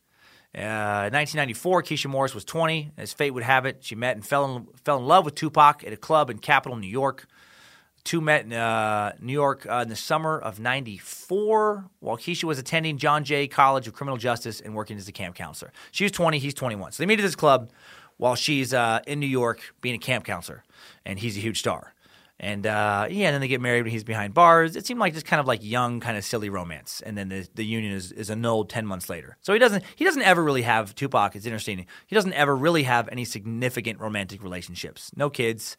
While in prison, Shakur becomes interested in philosophy of war, military strategy by studying the works such as The Prince by Italian philosopher Niccolo Machiavelli and The Art of War by Chinese military strategist Sun Tzu. The works inspired his pseudonym Machiavelli, under which he released the album Don Killuminati. It's a little fun twist on the Illuminati. Killuminati, the 7-Day Theory. The album presented a stark contrast to kind of some of his previous stuff. Throughout the album, Shakur continues to focus on the themes of pain and aggression. And this album would be one of the most emotionally dark albums of his career. All Eyes on Me, the 4th studio album by Tupac, recorded in October 95, was released on February 13th, 96 by Suge Knight, Death Row Records, Interscope Records. The album is frequently recognized as one of the crowning achievements of 1990s rap music just in general. Steve Huey of AllMusic stated that it is easily the best production Tupac's ever had on record. It was certified 5 times platinum just after just 2 months of release. 9 times platinum by 1998. That's insane. This album was a huge success. The album featured the Billboard Hot 100 number single, How Do You Want It?, California Love. It featured 5 singles in all, the most of any Tupac album. Moreover, All Eyes on Me, which was the only Death Row release to be distributed through Polygram by way of Island Records, made history as the first double-length hip-hop solo studio album. Released for mass consumption. It was issued on 2 compact discs, 4 LPs. Chart-wise, it was the second album, actually, from Tupac to hit number 1 on Billboard 200 top hip-hop album charts. By the end of 96, the album had 5 million copies. So 5 million in just, less than a year? That's fucking bananas. Man, there's a lot of sales. And then the other one I mentioned, that Machiavelli album, The 7-Day Theory, his 5th and final studio album to be prepared for release while he was still alive, was completely finished in a total of just 7 days during the month of August 1996, shortly before his death. The lyrics were written and recorded in 3 days. Mixing took an additional 4 days. And still, MTV.com ranked The 7-Day Theory number 9 on their greatest hip-hop albums of all time. That's some fucking talent, man. Love him or hate him, you can't deny that kind of talent. Just in a couple of days, he could put out an album that, a major reviewer would consider one of the best hip-hop albums of all time. It's fucking bananas. Despite the quick recording time, by the time it would be released, Tupac would be dead. Now back to just a little bit of Biggie, because he doesn't have much time left either. August 95, Wallace forms a protege group of his own, kind of like Tupac's Thug Life. It was called Junior Mafia, Mafia being an acronym, standing for Junior, Masters at Finding Intelligent Attitudes. Okay. And feels a little forced. Feel like they just picked Mafia and they're like, we got to fucking come up with something to make this work. Masters. I like that. At what? Finding attitudes. Finding cool attitudes. What's an I word? Finding infamous. No, that doesn't make sense. Ignorant. That's the opposite. Well, fuck it. Intelligent. They released their debut album, Conspiracy. The group consisted of his friends from childhood, included rappers such as Lil' Kim, Lil' Cease, went on to have solo careers. The record went gold. Its singles, Player's Anthem and Get Money, both featuring Wallace, went gold and platinum. Wallace continued to work with R&B artists, collaborating with R&B groups 112 on Only You and Total on Can't You See, both reaching the top 20 of the Hot 100. By the end of 95, Wallace was the top-selling male solo artist and rapper on the U.S. pop and R&B charts. In July 1995, he appeared on the cover of The Source with the caption of "The King of New York Takes Over," a reference to his Frank White alias from the 1990 film The King of New York. At the Source Awards in August 1995, he was named Best New Artist, Lyricist of the Year, Live Performer of the Year, Debut Album of the Year. At the Billboard Awards, he was Rap Artist of the Year. Man, this guy was just fucking selling crack. Like, what, 2 years before? He was like, "It's not my crack!" And now he's just nothing but awards. That's amazing. And during this, year of his big success, that he had that big feud with Tupac over that recording studio shooting. Though Wallace and his entourage were in the same Manhattan-based recording studio at the time of the shooting, they denied the accusation. Wallace would say it just happened to be a coincidence that he was in the studio. He couldn't really say who really had something to do with it at the time, so he just kind of leaned the blame on me. On March 23rd, 1996, Wallace was arrested outside a Manhattan nightclub for chasing and threatening to kill two autograph seekers, smashing the windows of their taxi cab, and then pulling one of the fans out and punching them. I just that doesn't really fit today's narrative. I just thought it was funny. Like only in like the hip hop world, you hear about a dude just like beating the fuck out of two fans. Apparently they really wanted an autograph, and he really didn't want to give them an autograph, to the point that he decided to smash in their window and drag them out the car and punch them. He pleaded guilty to second-degree harassment, was sentenced to 100 hours of community service. In mid-96, he was arrested at his home in Teaneck, New Jersey, for drugs and weapons possession charges. So I guess he would be arrested. Earlier, I think I said he didn't ever receive a bust for drugs. I was thinking when he was a dealer. But later, after he ironically gave it up, he did get a drug possession charge, at least. In June 1996, Shakur releases Hit 'Em Up, a diss song in which he claimed to have sex with Wallace's wife, then estranged, Faith Evans, claimed that Wallace copied his style and his image. Faith would deny later that she ever had sex with Tupac. She did claim that he asked her to give him a blowjob one time in a recording studio. And then 6 months later, the feud ends with Pac's death. And Biggie never really responded to Tupac's disses. Not really. Not like Tupac was. Claimed it wasn't his style to really get into it that way. September 7th, 1996. On that night, Shakur attends the Bruce Seldon versus Mike Tyson boxing match with Suge Knight at the MGM Grand in Las Vegas, Nevada. A fight that would last a total of 1 minute and 49 seconds. Because Tyson in 96 was fighting at a video game level. He was making other professional boxers look like me fighting against any professional boxer. After leaving the match, one of Knight's associates spotted Orlando "Baby" Lane Anderson, alleged Crips gang member from Compton, in the MGM Grand lobby. Earlier that year, Anderson and a group of Crips had robbed a member of Death Row's entourage in a Foot Locker store. Knight's associate told Shakur, and Shakur attacked Anderson along with his huge entourage. This fight was captured on hotel surveillance video. I've seen it numerous times. It's like 10 dudes against one. After the brawl, Shakur went with Knight to the then Death Row-owned Club 6662, now known as the Restaurant Club 7. At 11:05 p.m., they were halted on Las Vegas Boulevard by Metro Bicycle Police for playing the car stereo too loudly, not having license plates, which were in the trunk of Knight's car. The party was released a few minutes later without incident. 11:10 p.m., while they were stopped at a red light at the intersection of Flamingo Road and Koval Lane in front of the Maxim Hotel, a vehicle occupied by two women pulls up on the left side. Shakur, standing up through the sunroof, exchanged words with the women, invited them to Club 662. At 11:15, a white four-door late-model Cadillac with unknown occupants pulls up to the sedan's right side. Someone inside rolls down a window and rapidly fires gunshots at Shakur. He's hit 4 times, twice in the chest, once in the arm, once in the thigh. One of the bullets went into his right lung. Knight was hit himself in the head by bullet fragments. Chris Carroll, the first Las Vegas police officer to arrive on the scene, was able to hear Shakur's last words, which were, "Fuck you." Carroll reports that he refused to say another word to him or another officer. And then according to an interview with music video director Gobi while at the hospital, Shakur received news from a death row marketing employee that shooters had received, Suge received news from a death row marketing employee that the shooters had called the record company and were going to come finish off Shakur. Gobi informed the Las Vegas police, but said the police claimed to be understaffed. No attackers came. At the hospital, Shakur was heavily sedated, placed on life support machines, ultimately put under a barbiturate-induced coma after repeatedly, I guess, trying to get out of bed. Man, he's a tough motherfucker. Can't even speak. All shot up when he's still trying to, pull himself out of bed. While in the intensive care unit on the afternoon of September 13th, 1996, Shakur died from internal bleeding. Doctors just couldn't stop some hemorrhaging. He was pronounced dead at 4:03 p.m. The official cause of death, respiratory failure from multiple gunshot wounds and cardiopulmonary arrest from multiple gunshot wounds. Rumors of Wallace's involvement with Shakur's murder were reported almost immediately. A two-part series Chuck Phillips wrote for the LA Times in 2002 was called Who Killed Tupac Shakur? Based on police reports and multiple sources, reported that the shooting was carried out by a Compton gang called the Southside Crips to avenge the beating of one of its members by Shakur a few hours earlier, that beating in the hotel lobby. And supposedly, Wallace, Notorious B.I.G., paid for the gun. Well, Wallace's family publicly denied the report. Well, of course, guilty or innocent, they're going to deny it, producing documents purporting to show that the rapper was in New York and New Jersey at the time. The New York Times called the documents inconclusive, stating, "The pages purport to be three computer printouts from Puff Daddy's house, indicating that Wallace was in the studio recording a song called Nasty Boy on the night Shakur was shot. They indicate that Wallace wrote half the session, was in and out, sat around, and laid down a reference vocal, the equivalent of a first take, but nothing indicates when the documents were created." And Lewis Alfred, the recording engineer listed on the sheet, said in an interview that he remembered recording the song with Wallace in a late-night session, not during the day. He could not recall the date of the session, but said it was likely not the night Shakur was shot. "We would have heard about it," Mr. Alfred said. Moreover, Phillips' article is based on multiple sources. As the assistant managing editor of the LA Times, Mark Duvoisin wrote, "Phillips' story has withstood all challenges to its accuracy and remains the definitive account of the Shakur slaying."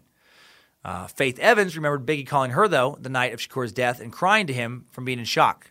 She added, "I think it's fair to say he was probably afraid, given everything that was going on at the time and all the hype that was put in on their so-called beef, that maybe he'd be next. He didn't really have it in his heart to be against anybody." Wayne Barrow, Wallace's co-manager at the time, said Wallace was recording the song Nasty Girl Tonight. Shakur was shot. Shortly after Shakur's death, he met with Snoop Dogg, who claimed that Wallace played the song Somebody Gotta Die for him, in which Snoop Dogg was mentioned and declared he never hated Shakur. So that's Biggie's side of it. October 29th, 1996, Faith Evans gives birth to Wallace's son, Christopher C.J. Wallace. During the recording sessions for his second album, tentatively named Life After Death, Till Death Do Us Part, later shortened to Life After Death, Wallace is involved in a car accident that shatters his left leg, temporarily confines him to a wheelchair. Injury forces him to use a cane.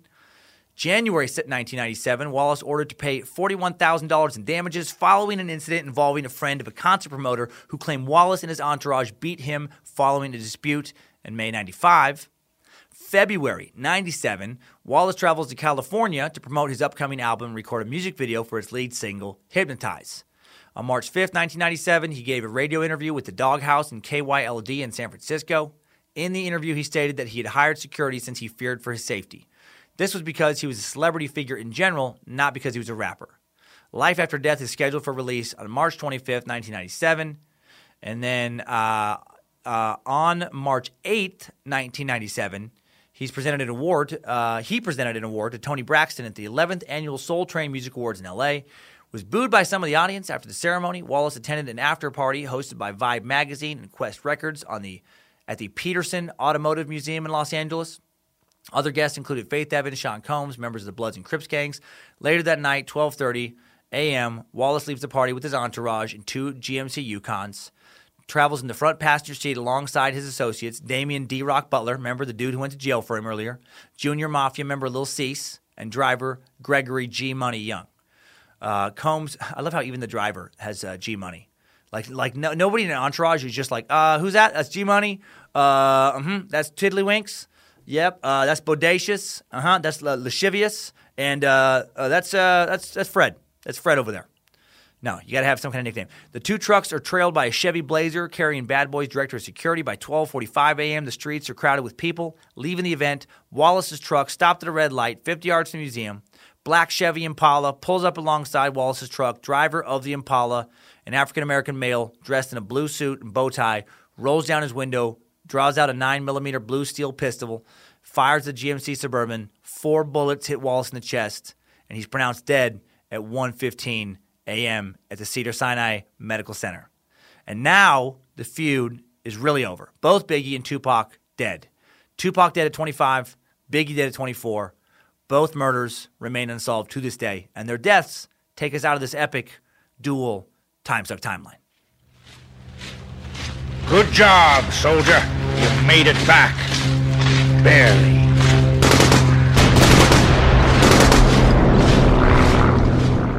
All right. So now the big question in this episode, who killed Tupac and Biggie? Well, let's talk about some popular suspects. One is Orlando Anderson. That's the suspect, that's the gangbanger Tupac fought with the night of his murder. That's the guy that reporter, I mentioned earlier references as, definitely the dude who he thinks did it. No one's going to be able to ask him that now, though, and find out for sure, because in 1998, he was killed in a gunfight in Compton, California. So we'll never know for sure if Biggie hired him, if Puff Daddy hired him, if he acted alone, if he even did it at all. Another popular theory is Suge Knight. There's theories that Suge Knight, CEO of Death Row Records, the man in the driver's seat when Tupac got shot, could have had something to do with either death, actually. But more people tend to believe he had something to do with Tupac's death, and they think that he wanted Tupac dead so he couldn't switch labels. And then he maybe had Biggie killed out of revenge for Tupac's murder. Or that he had Biggie killed later to distract investigators from pointing the blame for Tupac's death in his direction. In January 2015, Knight was arrested after a hit-and-run in Los Angeles. He was charged with 1 count of murder, 1 count of attempted murder, 2 counts of hit-and-run, and if he's convicted, he'll face life in prison. His trial is actually currently underway for those charges. So, it does look like he may have murder in his veins. There's also a possibility with Suge, though, that he himself was the target. Several sources have reported that, supposedly it's been known for many years among some people that Reggie White Jr., his head of security, and his ex-wife, Sharitha, were behind the murder of Tupac and attempted murder of Knight. Wright Jr., previously been linked to Pac's death by former LAPD Detective Russell Poole, along with Knight's ex-wife. However, Knight was the intended target of the shooting, as Poole believes the two conspired to murder him to gain control of Death Row Records. So there's a lot of possibilities around Knight. I mean, I don't know. It seems kind of crazy to me that you would want to kill the guy making you a lot of money. There's the LAPD, as I kind of referenced there. This theory ties in with Suge Knight. LAPD officer Russell Poole, who was the lead investigator on Biggie's murder, accused other LAPD officers of having connections to Death Row Records and Suge Knight, who he thought planned Biggie's murder. He believed that Knight had Biggie murdered as revenge for Tupac's death. He was ordered to stop his investigation, though, and he had to retire in 1999. Now, was he ordered to stop because the LAPD was covering it up and he's getting too close to the truth? Or was he ordered to stop because he was a nut job chasing a fantastical notion? We'll never know. Poole died of a heart attack in August 2015 while he was discussing the case with LA County Sheriff homicide detectives. At the time, he's working on a book about the murders. I know that looks suspicious, like, oh, man, he's working on his book, and then he dies. That's weird. Well, he was working on it for years. So I think if it was, had really scandalous information, he probably would have been killed quicker. I don't know. It's just me speculating. There's the FBI as a possible suspect. Other conspiracy theorists believe that the rapper, formerly known as Puff Daddy, is actually the mastermind behind Biggie's murder. And the theory is that after seeing how well Tupac's posthumous albums were doing for Death Row Records, that Puff Daddy, or I guess the first one at that time, Puff Daddy wanted scales to skyrocket for Biggie's upcoming album, ironically named Life After Death, so he hired gang members to shoot Biggie. That seems pretty weak to me. And I know I mentioned FBI, and I guess that's just a very quick people just think, the FBI as far as maybe the FBI did it. I think the FBI one was based on supposedly like crime, like the big East Coast, West Coast, all these popular hip hop albums were creating all this kind of crime, and they thought if they just kill these guys, that maybe there'd be less people trying to emulate them and less crime. That just seems super weak to me, which is I guess why I didn't put much in my notes. And again, the Puff Daddy seems very weak to me. It's like why not make a ton more money making a lot of albums with Biggie instead of just, you know, trying to make a bunch off of one or two. Diddy's former bodyguard does believe these allegations. According to a retired LAPD detective, Biggie's mother, Voletta Wallace, also believes that Puff Daddy and Suge Knight are somehow responsible for her son's murder. Voletta Wallace told the Daily Mail in the UK that the murder of her son hurts me every single day and that she has a very good idea about who killed him, and they've done their investigation, but they refuse to move forward. It seems to me that this is one giant conspiracy. So, I know, it's crazy, it seems to me. There are people who believe it. Interesting that Voletta would say that. However, important to keep in mind that Voletta smoked a shit ton of crack. So much crack in her life. Not exactly the best for your brain. So, I don't put a lot of stock in what she has to say. And just because, you know, she's Tupac's mom doesn't mean that she was actually that close to his wheelings and dealings and his, you know, a lot of people hide shit from their mom. Then, of course, there's the most popular theory, and that's that they're still alive, that they, you know, they went the way of Elvis. Well, what do I think? Honestly, I have no idea, but I lean towards kind of random gang-type violence. I mean, these guys were super, super popular dudes making a lot of money talking about being connected to the criminal underworld. They were immersed in a culture of drugs, gangs, violence. Instead of separating themselves from the culture once they got the money to leave the streets, they stayed in. They stayed in a culture where young black men die all the time in shootings. And these weren't random young black men. They had huge targets on their backs. Well, you think killing Pac or Biggie wouldn't make a big name for yourself in the underworld? If you're some low-level, you know, Crip or Blood, you know, maybe Orlando Anderson did catch up with it and kill Pac. You know, he'd just been jumped in the lobby, been disrespected in front of a lot of people. And who knows how many other people, random people that Tupac, you know, or Biggie had disrespected, or people who had felt disrespected. You know, people who didn't hesitate to kill. I mean, they hung around a rough fucking crowd. You know, these guys were constantly rapping about that life. Money and fame does not protect you from the bullets of someone who just doesn't give a fuck about anything, who doesn't care about killing us, nothing to lose. Or maybe Suge Knight did kill Pac. That's my other possibility in my brain. Maybe Tupac really was considering leaving Death Row Records, as some have speculated, and Suge knew he was sitting on a ton of recordings that he could keep for himself and that he could release after Pac's death, and he's able to keep all that money. But I mean, I don't know. That's acting like he knew that was going to happen, that he knew he would be martyred in that way and would go on to sell that many records. And I don't think anybody could actually see that coming. But again, it's a possibility. And I am always open to conspiracy possibilities when there's a lot of money to be made behind them. Then they make sense to me. But that's just what I think. What do the idiots of the internet think? Idiots of the internet. Today we go to a video posted by the YouTube channel called All Time Conspiracies. Because whenever a video is posted by a user with conspiracy in the title, you know that idiot gold awaits. There's going to be gold in here, threads. Big nuggets. Idiot gold. The title of this video is Who Killed Tupac and Biggie? And let's see what the web has to say. User Lucky Luis comments with a popular conspiracy just saying, wrong, Tupac isn't dead. And that is how you really know someone's really made it, like Elvis, when people refuse to accept they're dead. All kinds of comments like that in the thread. So many people like adamantly arguing with other users about how they have to still be alive. User Amruth Nirvani posts an obvious joke, and a good one in my opinion. He posts, Biggie killed Tupac, Tupac then killed Biggie, and then they later both went on to kill Michael Jackson. Who can't tell that's a joke? Who can't tell it's absurd to claim that person A killed person B, and then later, dead person B kills person A, and then both dead people, the dead person A and dead person B, go on to kill person C.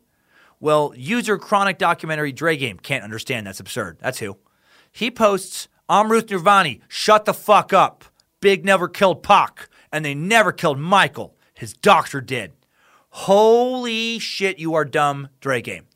He was so obviously joking.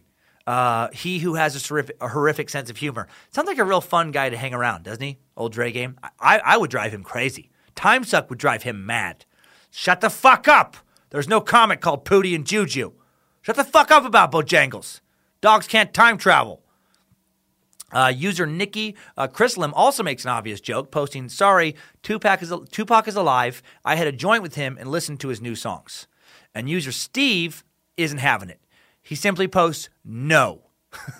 I love that. I love that he felt it necessary to take the time to write a couple, even if it's just two letters, you know, a couple keystrokes, no period. So four keystrokes, you know, actually five. You got to hit one thing to get on the comment, and then you got to type N, you got to type O, you got to type period, then you got to hit send. He felt that was important to do that, you know. He must have been so, no, he didn't. No, you're lying. You did not smoke weed with Pac. And Zombie Pac didn't kill Michael Jackson either. Stop sick of the lies. Well, I'm not sick of the lies. I like them. I like how they're riling up the idiots of the internet. Idiots of the internet. All right, well, now you've heard from me. I know that was kind of a quick idiot segment, but it was a long episode. It was a long timeline. Wore me out. And I hope you had fun listening to today's episodes. I'm sure I'll hear from you with some updates. I have a feeling that the updates on this episode are going to be pretty fantastic. Now let's take another look back on what we've covered today with Biggie and Pac with some top five takeaways. Time suck. Top five takeaways. Number one, despite the whole West Coast, East Coast hip-hop feud that developed, both Tupac and Biggie were both from the East Coast. Tupac got going in Oakland, but he started playing with rap in Baltimore, and just like Biggie, he was originally from New York. Number two, both Biggie and Tupac were dead by the age of 25. Insane how much content they both produced in such a short amount of time, especially Tupac. Tupac would release 5 studio albums, not counting his Thug Life side project, between 91 and 96. The first would go gold, the next 4 would go platinum. And then, using unreleased tracks, 5 more albums of more original music would come out after he died. And the first 4 of those albums would go on to be platinum, and the last one would go gold. The dude really did get around. Number three, Biggie's second album, released after he died, titled Life After Death, is still the 4th best-selling hip-hop album of all time. It sold over 10 million copies, and it came out just 2 weeks after he was killed. Number 4, Biggie went from North Carolina crack dealer, come buy my crack, to multi-platinum recording star in less than a year. A true inspiration for crack dealers everywhere. And number 5, new information, Tupac Shakur, 15 years after his death, Tupac Shakur enshrined in the 2004 Guinness Book of World Records for being the highest-selling rap artist of all time. At that time, he had sold over, check this out, 67 million albums worldwide. He has now sold over 75 million albums. Maybe Suge Knight really did have him killed. According to random web list articles I'm skeptical to trust, he may now have been beaten, this record, by either Jay-Z or Eminem, or possibly both. But still, quite a legacy for a dude who was only active in the business, including the little Digital Underground cameo, for about 7 years. Time suck. Top 5 takeaways. Oh, Tupac and Biggie. Both been sucked. I pulled a double dick today. Double suck this week. The epitome of live fast and die young, huh? And now some tour dates. Some more tour dates. San Francisco Punchline tickets on sale. They're on sale right now. April 25 through 28. Scoop them up. One of my favorite clubs. The club I recorded Chinese Affection in. Minneapolis, Brea, Cleveland, all coming up in March. Charlotte, Atlanta, Birmingham, Huntsville, Nashville, Houston, Dallas, Salt Lake City, San Francisco, all coming up in April. Everything but San Francisco and Salt Lake City all in one big week. Early shows in Minneapolis, again, are already sold out. Tickets available for the late shows. More info, dancummins.tv. Check out the tour dates. Snatch up some tickets. Wear your Time Suck shirts or just show up. Have a great time. Thanks to Social Media Master, Sydney Shives, events coordinator, and amazing patron saint of the @Secret Space Lizards, the person who set up the first Secret Space Lizard event.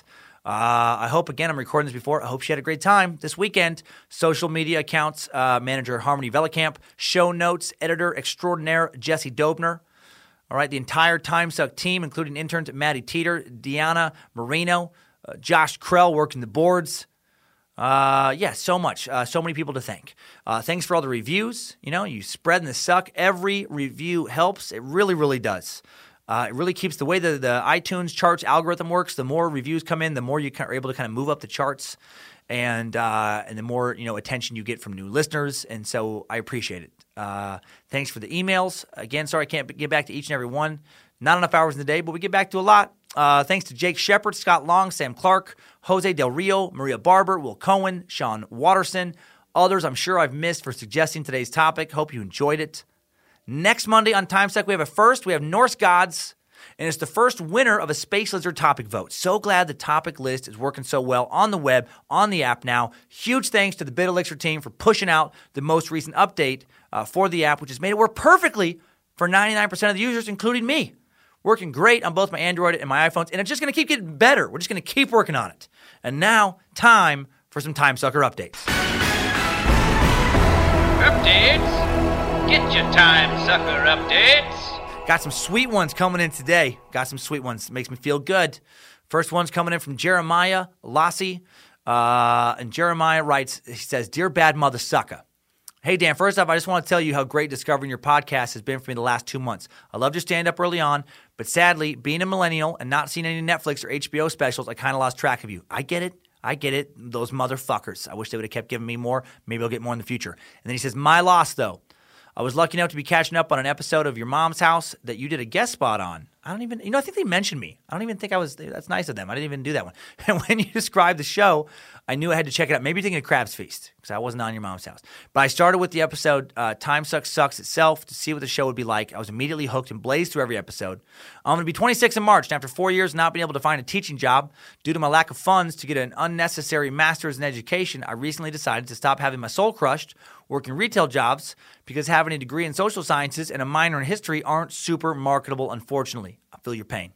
Surprising, I know. But I've decided to start my own small carpentry company, and it could be successful or a huge flop. But after spinning my wheels for 4 years, just hearing about your refusal to give in and give up through the struggles of how you still push through the rejection and constant fuckery that is show business, you have given me inspiration to follow this dream wherever it takes me.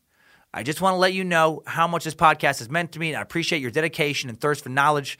I'll be trying my hardest to come see you when you head down here to Huntsville, but money's tight, so if I can't, then hopefully the show is amazing, and you can come back to this neck of the woods. Hell yes, brother.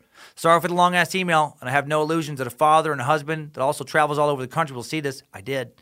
But I felt like I needed to tell you to keep on sucking, because what you're doing matters more than you know. And on the off chance that you do read this, I'd be glad to assist with any research you might need. History is my first love, and I've got a lot more free time and more dissertation research than I know what to do with, and I'd be happy to put my degree to some use.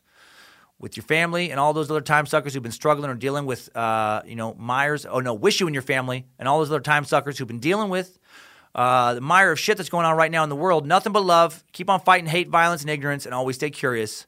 Your humble suck puppet, Jeremiah." Well, thank you, Jeremiah. Man, that pumped me up, man. That was a great message. And I really appreciate that. I appreciate that very, very much. And hit me up at Dan at dancummins.tv, and hopefully we can get some research stuff going. I just started working with a few more people. I know I have more of you to get back to that have hit me up. I just grab little minutes here and there, and I appreciate the offer. And I'm so glad I was able to inspire you, man. Yeah, you just got to keep going, man. It took me a long time to kind of realize that, that I was waiting for the world just to hand me shit, and I finally reached that point of just like, no, fuck it, man. I was going to bust my ass and try and, create it on my own. And luckily, you guys have allowed me to do that. Another one from Damon Velez comes in saying, "Mr. Cummins, I would normally say Master Sucker, but I feel like I should be more serious. I have written to you in the past praising the work you put into your podcast. Now I write you about something more important. I want to thank you for being my go-to podcast for grinding out work. I started listening to you about the same time I started working for a particular soda company. Now, not even a year later, I have moved up from part-time to being the fucking district supervisor for my company. Fuck yeah. I just received the news, and I'm filled with so much joy, and I owe you quite a lot. Your podcast made it possible to push through every single hour of grueling, back-breaking work, showing my seniors that I could work just as hard, if not harder than they could. Your podcast has kept me intrigued and my mind off of any negativity at work, so thank you so much. Starting next month, I'll be the youngest district supervisor they've had at 21, and I owe a good portion of that credit to you. Thank you, Mr. Cummins, from the bottom of my heart. Now I plan not only to set my sights even higher, but to blow everyone's expectations of me away. Yeah, I'll be forever grateful. I understand how busy all your work must be, but I hope you take the time to read this, because I couldn't have dealt with the shit I had at work if not for your humor. So keep on sucking and making other people's lives just as amazing as you've helped make mine." Oh, man. Well, you know what? Fuck you, dude. Fuck you. No, just kidding. That'd be the worst reaction to that ever. Just like if I just had like a weird breakdown right there and I thought somehow that was negative. Who the fuck are you to... Oh, wait. That was super positive. Never mind. No, man. I'm so honored. I'm so honored that I was able to inspire you, Damon, man. Congratulations on kicking so much ass at work. It makes me feel so good that the weird shit I do could have some small part in that. And man, just keep pushing it forward, man. You'll inspire other people by your hard work. I love it. I love it. I love the community of Time Suck. It's fucking cultured curious, kicking some ass. All right, one more from Johan Rodriguez. "Dear Dr. Reverend Cummins, keeper of the 8th seal of Nimrod." Oh, I like that. "I was introduced to your podcast last year by my brother, and I fell in love with it instantly. Now my fiance and other members of my family have become followers in the suck. Family that sucks together stays together. I added that part. I love the way you present information in a very approachable way and how open-minded you are to suggestions and points of views. It's even encouraged me to see things from other angles and broaden my horizon on various topics. I'm a band director out in Texas, Tejas, and your podcast is my go-to listen on my commutes to work. With all that is going on, I'd love for you to do a gun control suck and talk about the recent suggestions by politicians of arming teachers. Seriously, keep doing what you do. Support for you, Bojangles Rodriguez. Yes, Johan, gun control coming soon. I'm getting so many great emails from various time suckers with various points of view regarding that issue. And I feel like now, like when I'm able to get to that episode and do it justice, it's going to be a good one. Thanks to you guys all being so fucking awesome when it comes to informing me and helping me change my opinions and helping me rethink my beliefs. I love it. I love it. I love it. Thank you all for sending those in. Thanks for these Time Sucker updates. Thanks, Time Suckers. I needed that. We all did. Have a great week, everybody. See some of you in Minneapolis. Do not start a hip-hop diss feud with anyone. Maybe don't sign any prison record deals with Death Row Records, and keep on sucking.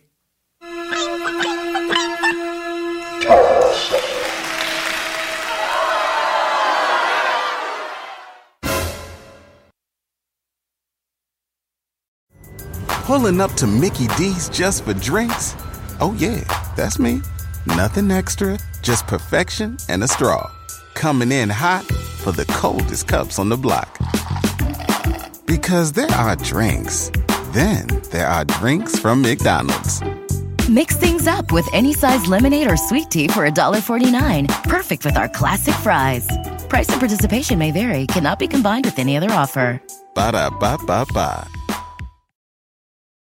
In a fast-paced world, every day brings new challenges and new opportunities. At Strayer University, we know a thing or two about getting and staying ahead of change. For over 130 years, we've been providing students like you with innovative tools and customized support, so you can find your way forward and always keep striving. Visit strayer.edu to learn more. Strayer University is certified to operate in Virginia by CHEV and has many campuses, including at 2121 15th Street North in Arlington, Virginia.